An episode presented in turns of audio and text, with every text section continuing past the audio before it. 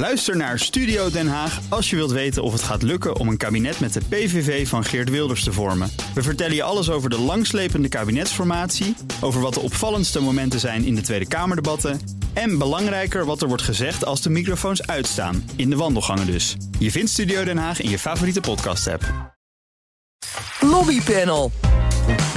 Verzekeraars willen graag iedereen verzekeren tegen klimaatrampen... maar de lobby is nog op zoek naar een klant. En hoe lukt het studenten om 90.000 expats te laten betalen voor hun eigen pech? Dat en meer bespreek ik in het lobbypanel met Reinier Kastelein... voorzitter van vakbond De Unie en Arco Timmermans, Timmermans public affairs expert. Bijzonder hoogleraar zelfs verbonden aan de Universiteit van Leiden. Welkom heren. Goedemorgen. Met zo rond een uur of elf natuurlijk vooral eerst jullie eigen nieuws. Arco, wat mag het zijn? Ja, uh, Deltaplan Mobiliteit van de Mobiliteitsalliantie. Interessant, want uh, mijn voorspelling is dat uh, mobiliteit niet een groot verkiezingsthema gaat worden. De VVD bijvoorbeeld heeft het al in het verkiezingsprogramma staan, vlot doorrijden. Maar gaat het in de campagne niet heel erg benadrukken. Dat zeggen ze zelf overigens ook, hè, die Mobiliteitsalliantie. Dus, dus dit is nodig. Precies, het is een heel interessante timing.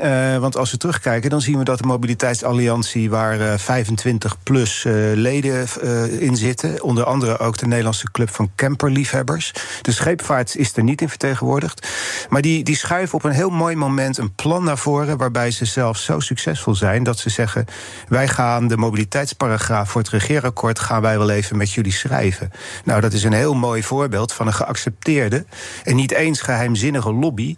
om uh, uh, het, het dichtslibben van Nederland, een term die we al heel lang horen... Uh, volgens de Mobiliteitsalliantie, om, om dat te voorkomen. Om te investeren in bereikbaarheid. Dus niet zozeer meer wegen aanleggen, maar vooral bereikbaarheid. Oplossingen aanleverend, ook een hele mooie. Als je lobbyt moet je niet alleen maar vragen, maar moet je ook uh, iets geven. Dus ik vind het een heel knap uh, timing. En, maar ze vragen uh, toch wel degelijk meer geld. Kijk, je zegt Tuurlijk. de lobby is geaccepteerd... maar de voorstellen van die mobiliteitsalliantie... zijn dat nog lang niet nee, allemaal. Klopt. Nee, de, de, het geld, we hadden het eerder over economisch moeilijker tijden... die we verwachten, dus het is altijd uh, krapte natuurlijk. Maar vandaar ook dat ik het toch slim vind... dat ze nu uh, drie weken voor de verkiezingen... en uh, de kabinetsformatie die daarna heel lang gaat duren, denk ik... dat ze nu beginnen met ja, de moed een beetje warm te maken... voor meer investeren in mobiliteit en Overigens, mobiliteit geen onderwerp. Het is ook maar net hoe je ernaar kijkt. We hebben het bijvoorbeeld ook op deze plek wel regelmatig gehad over het openbaar vervoer, de plannen van de NS, gunningen, ja. spitsheffingen. Ja. Er issues. zijn wel uh, stevige debatten over. Meestal issues, ja, dat klopt. klopt. En dat zal ook voor uh, rekening rijden in een nieuwe naam. Hè. Het is er nog niet van gekomen. Gaat het ervan komen? Interessante vraag. Hè? Dus uh, we gaan het nog heel veel, denk ik, meemaken rond onderwerpen die met mobiliteit verbonden zijn. Een andere vorm van mobiliteit, die ook nog eens wat uh, gemakkelijker uh, binnen handbereik komt, in ieder geval praktisch gezien. Waar doe je op, Reinier? Ja, uh, weet je waar het, waar het woord sabotage vandaan komt? Sabotage Nog niet. is uh, vanuit het Frans. Dat zijn de oude gildes van, uh, van wevers die vroeger de klompen in de weefgetouwen gooiden. Sabot is het Franse woord voor klomp. En uh, de, je gooide die klompen in die weefgetouwen om, om die, die technologische vooruitgang te saboteren. En in die context vind ik het heel vervelend om als vakbondsman me zorgen te uiten over een technologische vooruitgang. Want de Unie is natuurlijk de vooruitstrevende en constructieve vakorganisatie. Maar de vooruitgang nu die in de Telegraaf aangekondigd wordt vandaag, de proef tussen Canada en Nederland om digitale paspoorten, een digitale ID mogelijk te maken waarbij mensen op basis van gezichtsherkenning de douane mogen passeren. Um, ik vind dat een technologie, uh, daar wordt een proef mee gedaan. En ik mis eigenlijk het ethische debat vooraf aan die proef. Is dit wel wenselijk? Want in feite is een digitale ID dadelijk uh, iets wat jou toegang geeft tot Canada, of vanuit Canada toegang tot Nederland. Maar waar toegang verleend wordt, is uitsluiting ook heel gauw een optie. Hè? En we hebben de afgelopen jaren best wel wat discussies gevoerd over QR-codes in de samenleving om mensen uit te sluiten. En ik vind deze technologie um, uh, interessant om het reizen sneller en, en, en gemakkelijker te Tot maken. 30 procent, hè, Reinier? Ja, dat zeggen ze. Maar ik vraag oh, me altijd af, als je dan door de controle bent... dan sta je uiteindelijk toch in die slurren van zo'n uh, gate te wachten... totdat die passagiers allemaal hun bagage hebben opgeruimd... en zijn gaan zitten voordat je weer door kunt lopen naar de stoel daarachter. Dus ik ergens denk ook het menselijk optimum van snel instappen en uitstappen... is wel een keer bereikt. Jij kunt het nu al niet meer bijbenen, Niel. Nee, uh, ja, dan, dan vind ik het heel vervelend. Maar dus ik, ik juich technologische vooruitgang maar, toe. Reinier, maar... deze proef is toch niet gisteren door iemand bedacht die voorstelde: God, laten we dat maar eens gaan proberen. Hier gaat het al jaren over, exact. toch? Maar, er is geen... waarom is er dan geen debat gevoerd? Ja, dat weet ik niet. Ik denk dat we de discussies heel vaak achteraf voeren. Dat zie je nu ook rondom AI. Hè. De technologie gaat zo ontzettend snel. En vroeger waren het die weefgetouwen. En daarna hebben we misschien heel veel gedoe gehad over de radio en de televisie. En allerlei vooruitgangen. Maar we kunnen het als samenleving niet meer uh, bijbenen. om deze technologie echt dienend te laten zijn aan de mensen. En niet per definitie daarna te laten reguleren door politici. die misschien met wat opportunistische kansen. Uh, ook andere beleidskeuzes maar hiermee kunnen maken. niet iets te snel nu een complot in? Iets ik zie geen complot, maar ik zie een risico dat we te lang wachten met het ethische debat. of dit wel wenselijk is in de samenleving. We hebben een keer een staatssecretaris gehad die moest aftreden vanwege een mislukt experiment met een fraudebestendig paspoort. Kunnen jullie dat nog herinneren? Paspoort de Frank was dat, geloof ik. Oh, dat uh, Ja, een aantal jaar, decennia geleden. Oh. Um, zijn wij jongen, Thomas. Dus, ja, dus misschien, ja, misschien gaat het een politiek issue worden. Ja, ik, ik vind het een hele spannende ontwikkeling. En hij gaat natuurlijk Europees ook uitgerold worden. Je krijgt de Red Race. Eh, Frankfurt als luchthaven heeft nu aangekondigd... toch Schiphol sneller te willen passeren met deze proef. Dus um, uh, ik vind dat we uh, de, de ethische debatten... over de, de technologische vooruitgang eerder moeten voeren met elkaar.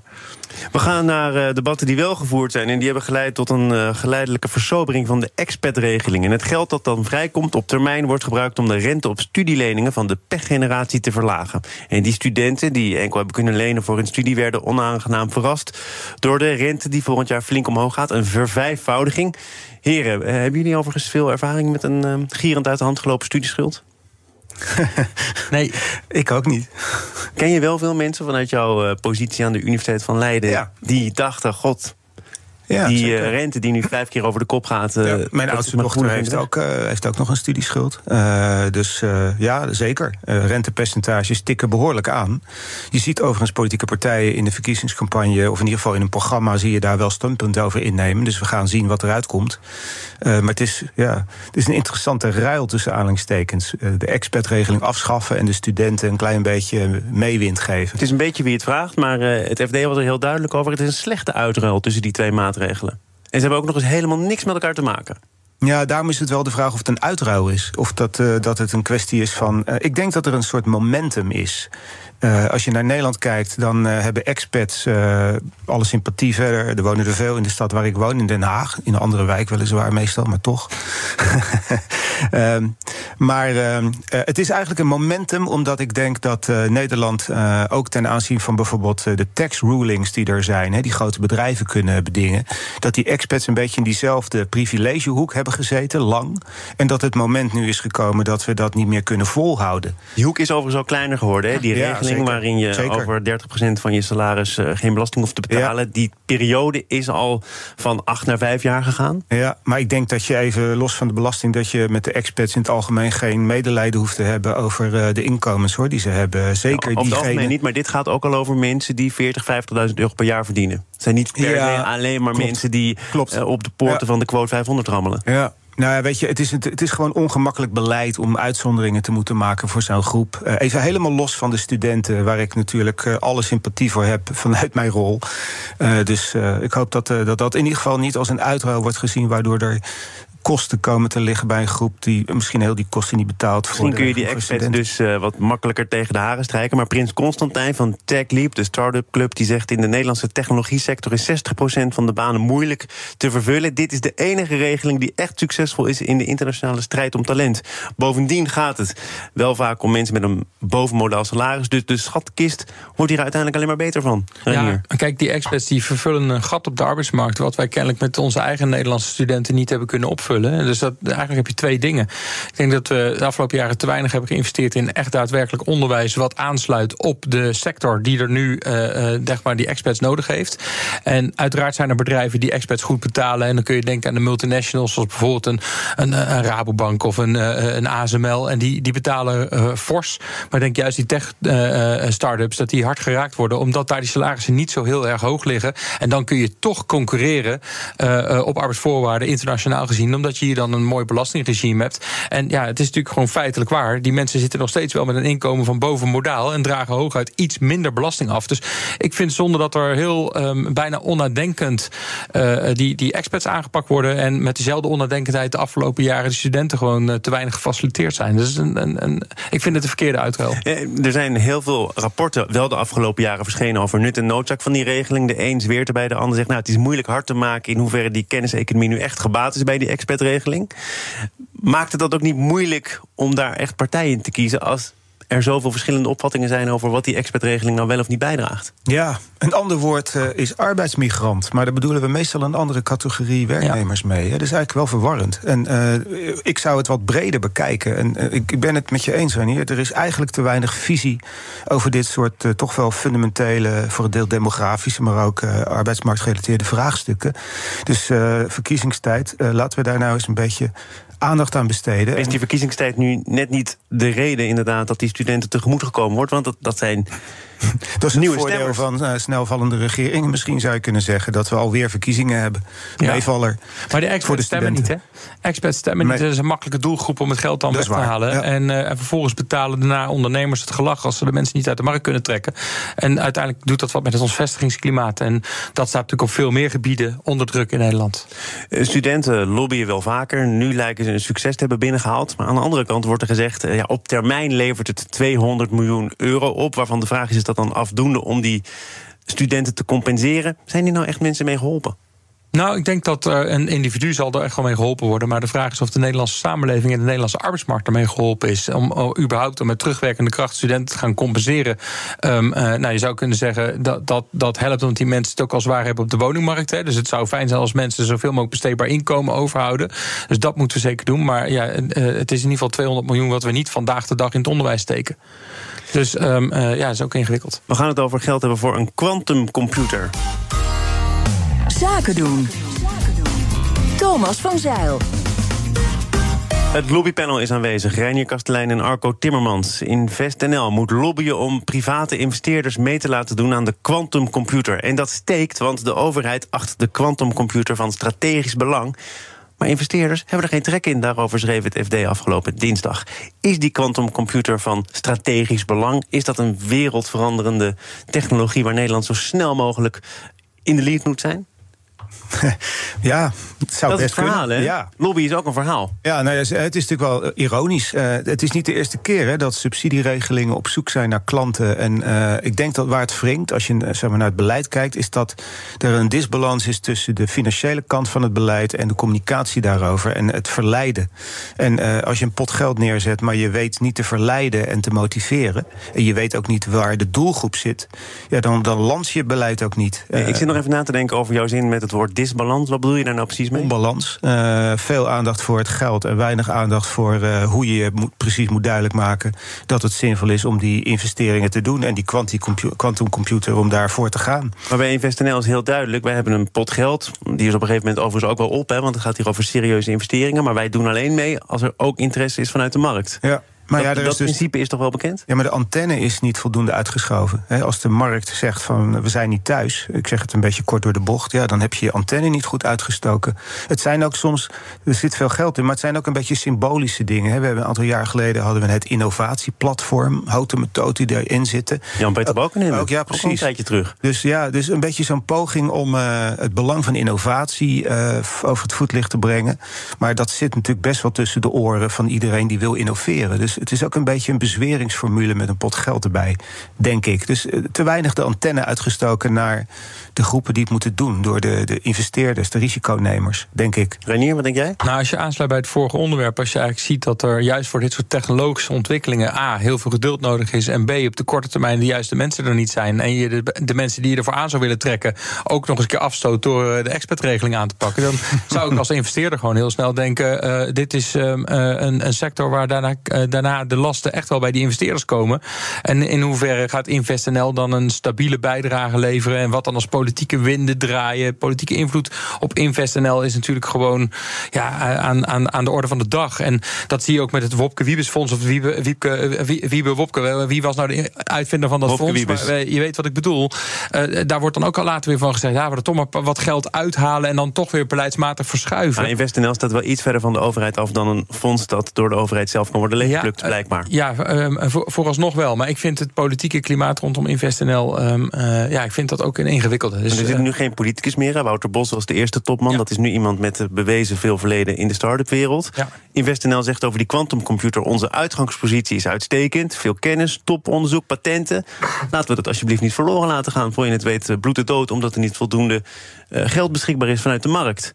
Um, als ik jullie nu adviseurs maak, partners maak. Kastelein en Timmermans klinkt wel goed. Uh, wat zouden jullie doen om, om die private investeerders uh, te verleiden?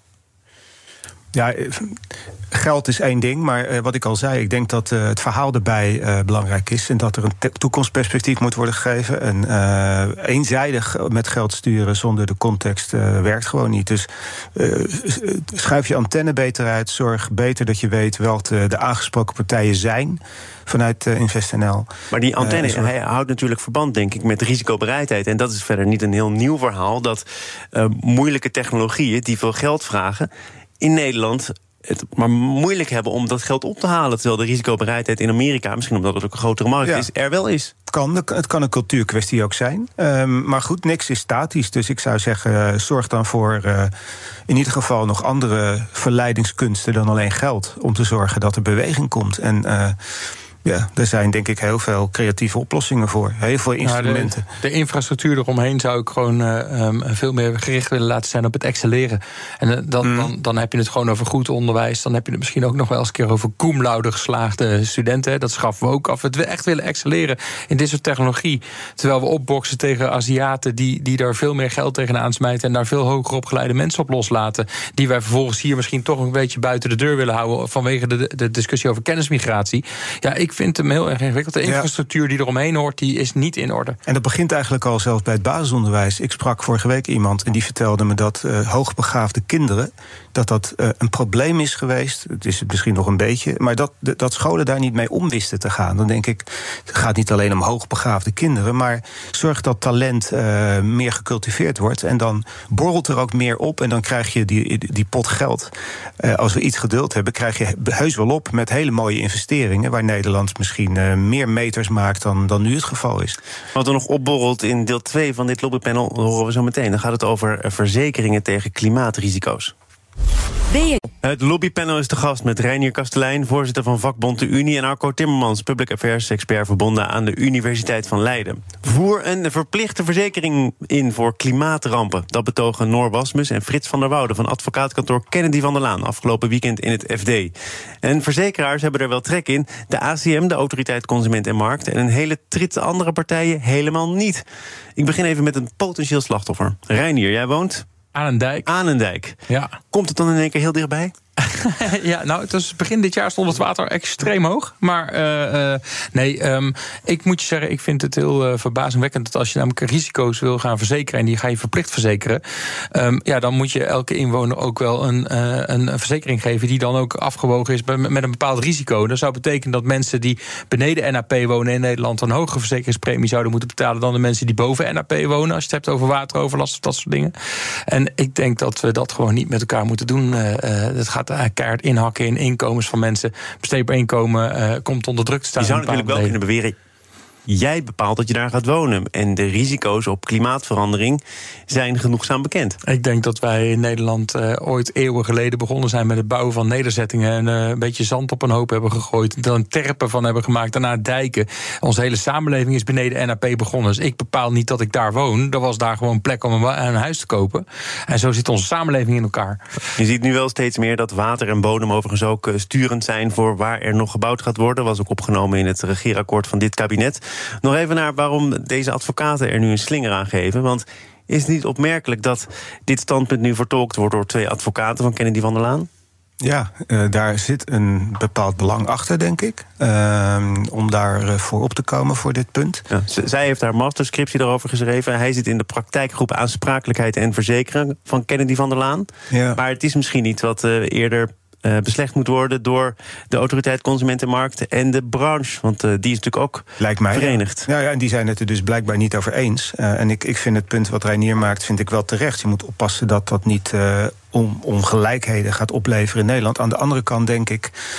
Uh, er zijn heel veel verzekeringen. Bijvoorbeeld een opstalverzekering. Als je een hypotheek hebt, heb je, moet je een opstalverzekering hebben. Uh, of, of, VVE's moeten er ook een hebben. Dus ik denk, en, en daar komt meteen, uh, denk ik, uh, dit soort risico's komen daar ook in beeld. Hè. Dus ik denk dat we sowieso uh, naar meer premies, eh, hogere premies zullen gaan uh, voor dit soort verzekeringen. er is al langere tijd een voorstel volgens mij om het onderdeel te maken van een brandverzekering, toch? Ja, nou ja, ja. Ik weet niet of je dat dan zo zou moeten doen. Ik denk dat je het beter eh, een andere naam kunt geven, omdat het ook een ander onderwerp is. Uh, ik, ik, ik ben voor uh, meer keuzevrijheid dan, uh, dan misschien in het plan. Maar ik vind aan de andere kant wel dat het, als je naar de toekomst kijkt, dat het wel nodig is om met deze wezenlijke veranderingen waar in de wereld waarin we wonen, met risico's. Ik woon zelf in een huis met een dakopbouw. Nou, oh ja, dat heb ik nog helemaal niet gevraagd, Arco. Nee, ja, ik, ik dacht van, ja, kom Zit jij er een beetje warm bij eigenlijk, of niet? Een maand geleden verhuisd, joh. ik heb nog zere armen van het sjouwen. Uh, maar uh, je, je, ja, veel mensen voelen natuurlijk die veranderingen wel. En ik denk dat we daar realistisch in moeten zijn. Dus ik denk dat we wel degelijk met dit onderwerp verder moeten. de realiteit laat ook zien dat de afhandeling van rampen uh, tot nu toe wel eens te wensen overlaat. Hè? Ja. De auteurs van dit stuk halen al snel in hun artikel de Nationale Ombudsman aan. Die waarschuwt, en niet voor het eerst, dat de overheid gedupeerde van rampen niet goed genoeg helpt. Nee, Kortom, klopt. Ja. er is wel iets nodig. Ja, kijk, eh, rampen kun je nooit voorkomen.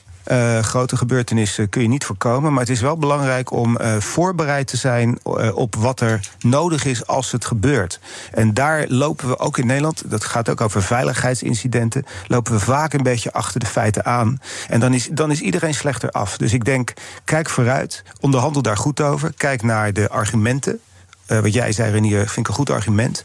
Maar werk, werk er wel aan. En laat het niet van de agenda afglijden. Want dan zijn we een klein beetje de kop in het zand. Maar, maar wie moet eraan werken? Want de auteurs zeggen wel dat de politiek verantwoordelijk zou moeten zijn voor draaglijke premies. En dat er, als dat dan eenmaal gerealiseerd is, er zeker wel marktwerking mogelijk is. Ja, maar dat, en dat is precies wat de ACM ja. natuurlijk die marktwerking die gaat dus leiden tot premiedifferentiatie uh, langs het lijntje risico's. En vervolgens krijg je ook nog eens een keer uh, banken die hypotheken uh, zwaarder gaan aanslaan met hogere ja. rentes vanwege diezelfde risico's. Dus je gaat mensen, langzaamaan glijden wij gewoon af naar een schaal waarbij mensen die beneden NAP wonen een, een, minder besteedbaar inkomen overhouden. terwijl ze hier wel willen wonen, omdat hier ook de werkgelegenheid is. Het is natuurlijk heel bijzonder dat wij die samenleving al eeuwen beneden NAP weten te bouwen. En dat er nu in één keer een verdienmodel overheen gebouwd kan worden. Terwijl we ook gewoon terug kunnen gaan naar de basis van de oorsprong van het poldermodel.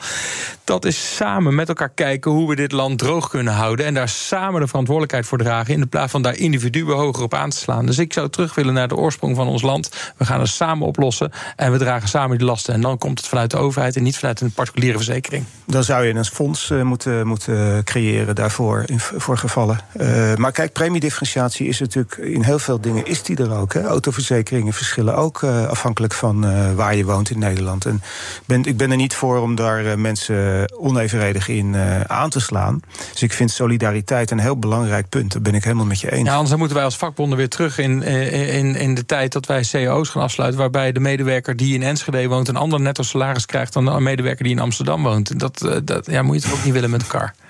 Um, ik wil tot slot van dit panel uh, nog wat minuten gebruiken om uh, met jullie te praten over de bevindingen van de ondernemersorganisaties MKB Nederland en VNO-NCW.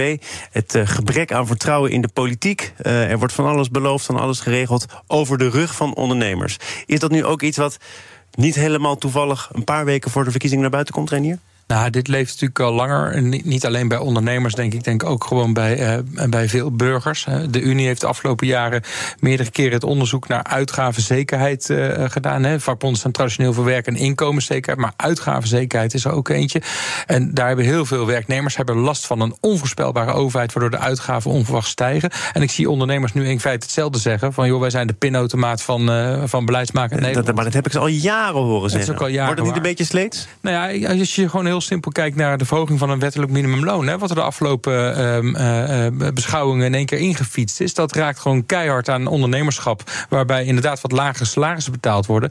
Terwijl bedoelt dat bestaanszekerheid, wat de Kamer breed ook omarmd wordt als het belangrijkste thema waar het nu over moet gaan, maar bestaanszekerheid, bestaanszekerheid kan ook komen uit een kleinere overheid die gewoon minder geld van, uh, vanuit die samenleving nodig heeft. En het gaat continu over het verhogen van lasten. En, en dan kun je zeggen, ja, maar de accijns gaat niet omhoog per januari. Maar dat betekent dus dat, eh, dat die accijns gaat niet omlaag. Hij wordt minder langzaam verhoogd. Hè. Dus het gaat altijd over stijging van lasten. En ik denk dat burgers en ondernemers elkaar daar gewoon keihard in vinden. Dus uh, voor mij is het totaal geen verrassing uh, dat dit uh, een. het is geen verrassing, het komt nu wel naar buiten. Terwijl het net november is, over drie weken de stembusgang aan de orde van de dag is. Ja. Hoe kijk jij naar dit onderzoek op dit moment? Nou, het is, een, het is weer een signaal in een reeks. Uh, zeker grote bedrijven die staan er ook niet goed op. Hè, bij burgers, maar ook niet bij politici. Die hebben het gevoel dat ze amper nog binnen kunnen komen.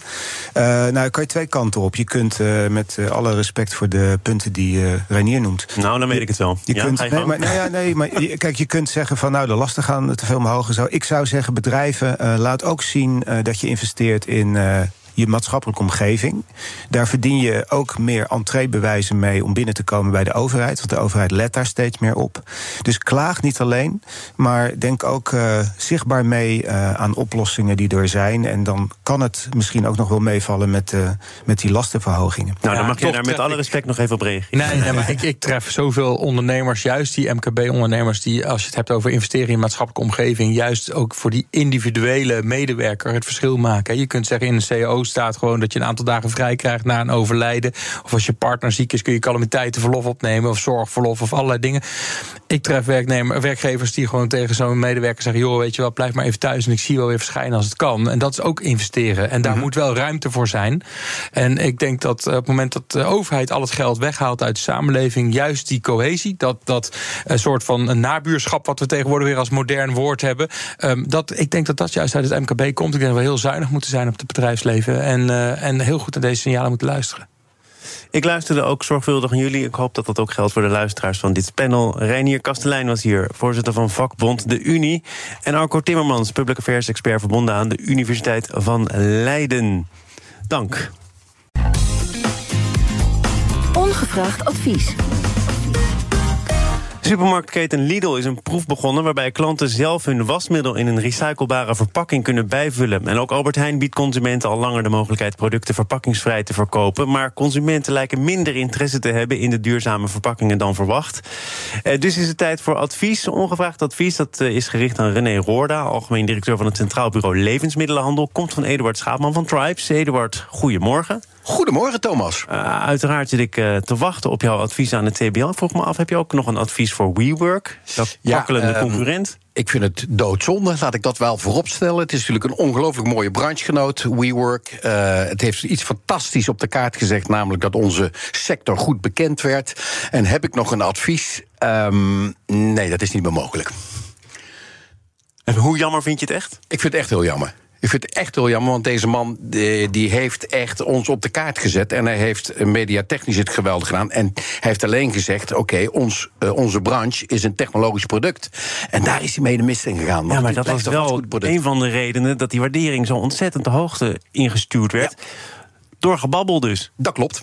Ja. Dus op welke manier heeft hij dan goed op de kaart gezet? Nou, wij zijn als branche veel bekender geworden. Doordat WeWork in uh, zijn uh, eerste prille dagen uh, heel erg goed heeft geroepen. wat de voordelen waren van flexwerken. En dat heeft hij goed naar voren gebracht. En daardoor werd ons product algemeen veel bekender. He, toen ik begon was het 3% van totale contracten. werd door vastgoed gesloten op flex operators. Dat is nu al 18% mede dankzij WeWork. Ja, maar er wordt nu uitstel op uitstel op uitstel aangevraagd. Uitstel van executie dus. dus chapter 11, hè, wat ze nu hebben aangevraagd. Chapter 11 in Amerika betekent eigenlijk wat Regis ook heeft gedaan in 2003. Die hebben precies hetzelfde gedaan. Dan kun je in een week, in een maand tijd kun je af van alles wat niet rendeert.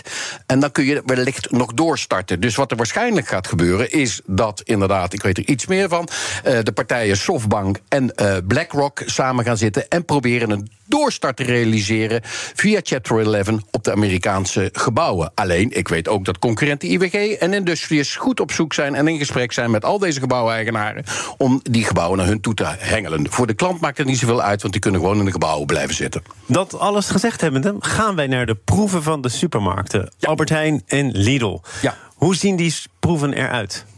Nou ja, kijk, het, het belangrijkste is dat wij als consumenten beseffen hoe ongelooflijk vervuilend wij zelf bezig zijn. Hè? 17 miljard stuks plastic worden er opnieuw op jaarbasis ge, uh, geproduceerd en door ons gebruikt. Dus vanmorgen hoorde ik dat we met 18 miljoen uh, uh, inwoners zijn op dit moment. Maar goed, ik heb het even gerelateerd aan die 17 miljoen. Dat betekent duizend stuks die jij en ik Inderdaad aanschaffen gedurende het jaar. En dat is de laatste tien jaar evenveel zo geweest dan in de 20e eeuw. Dus dat is ongelooflijk veel ja, wat wij verbruiken. En ik zie inderdaad een tweetal partijen, Albert Heijn en Lidl, die hebben een tweetal trajecten gestart om te kijken hoe kunnen we dat nou verbeteren. Nou, Albert Heijn heeft de versnelling alweer wat teruggeschakeld, hè? Absoluut. En dat kwam onder name wij niet meededen. Albert Heijn is in 2020 begonnen met drie grote XL's met 70 producten uh, zonder plastic verpakken om te kijken van wordt dat afgenomen.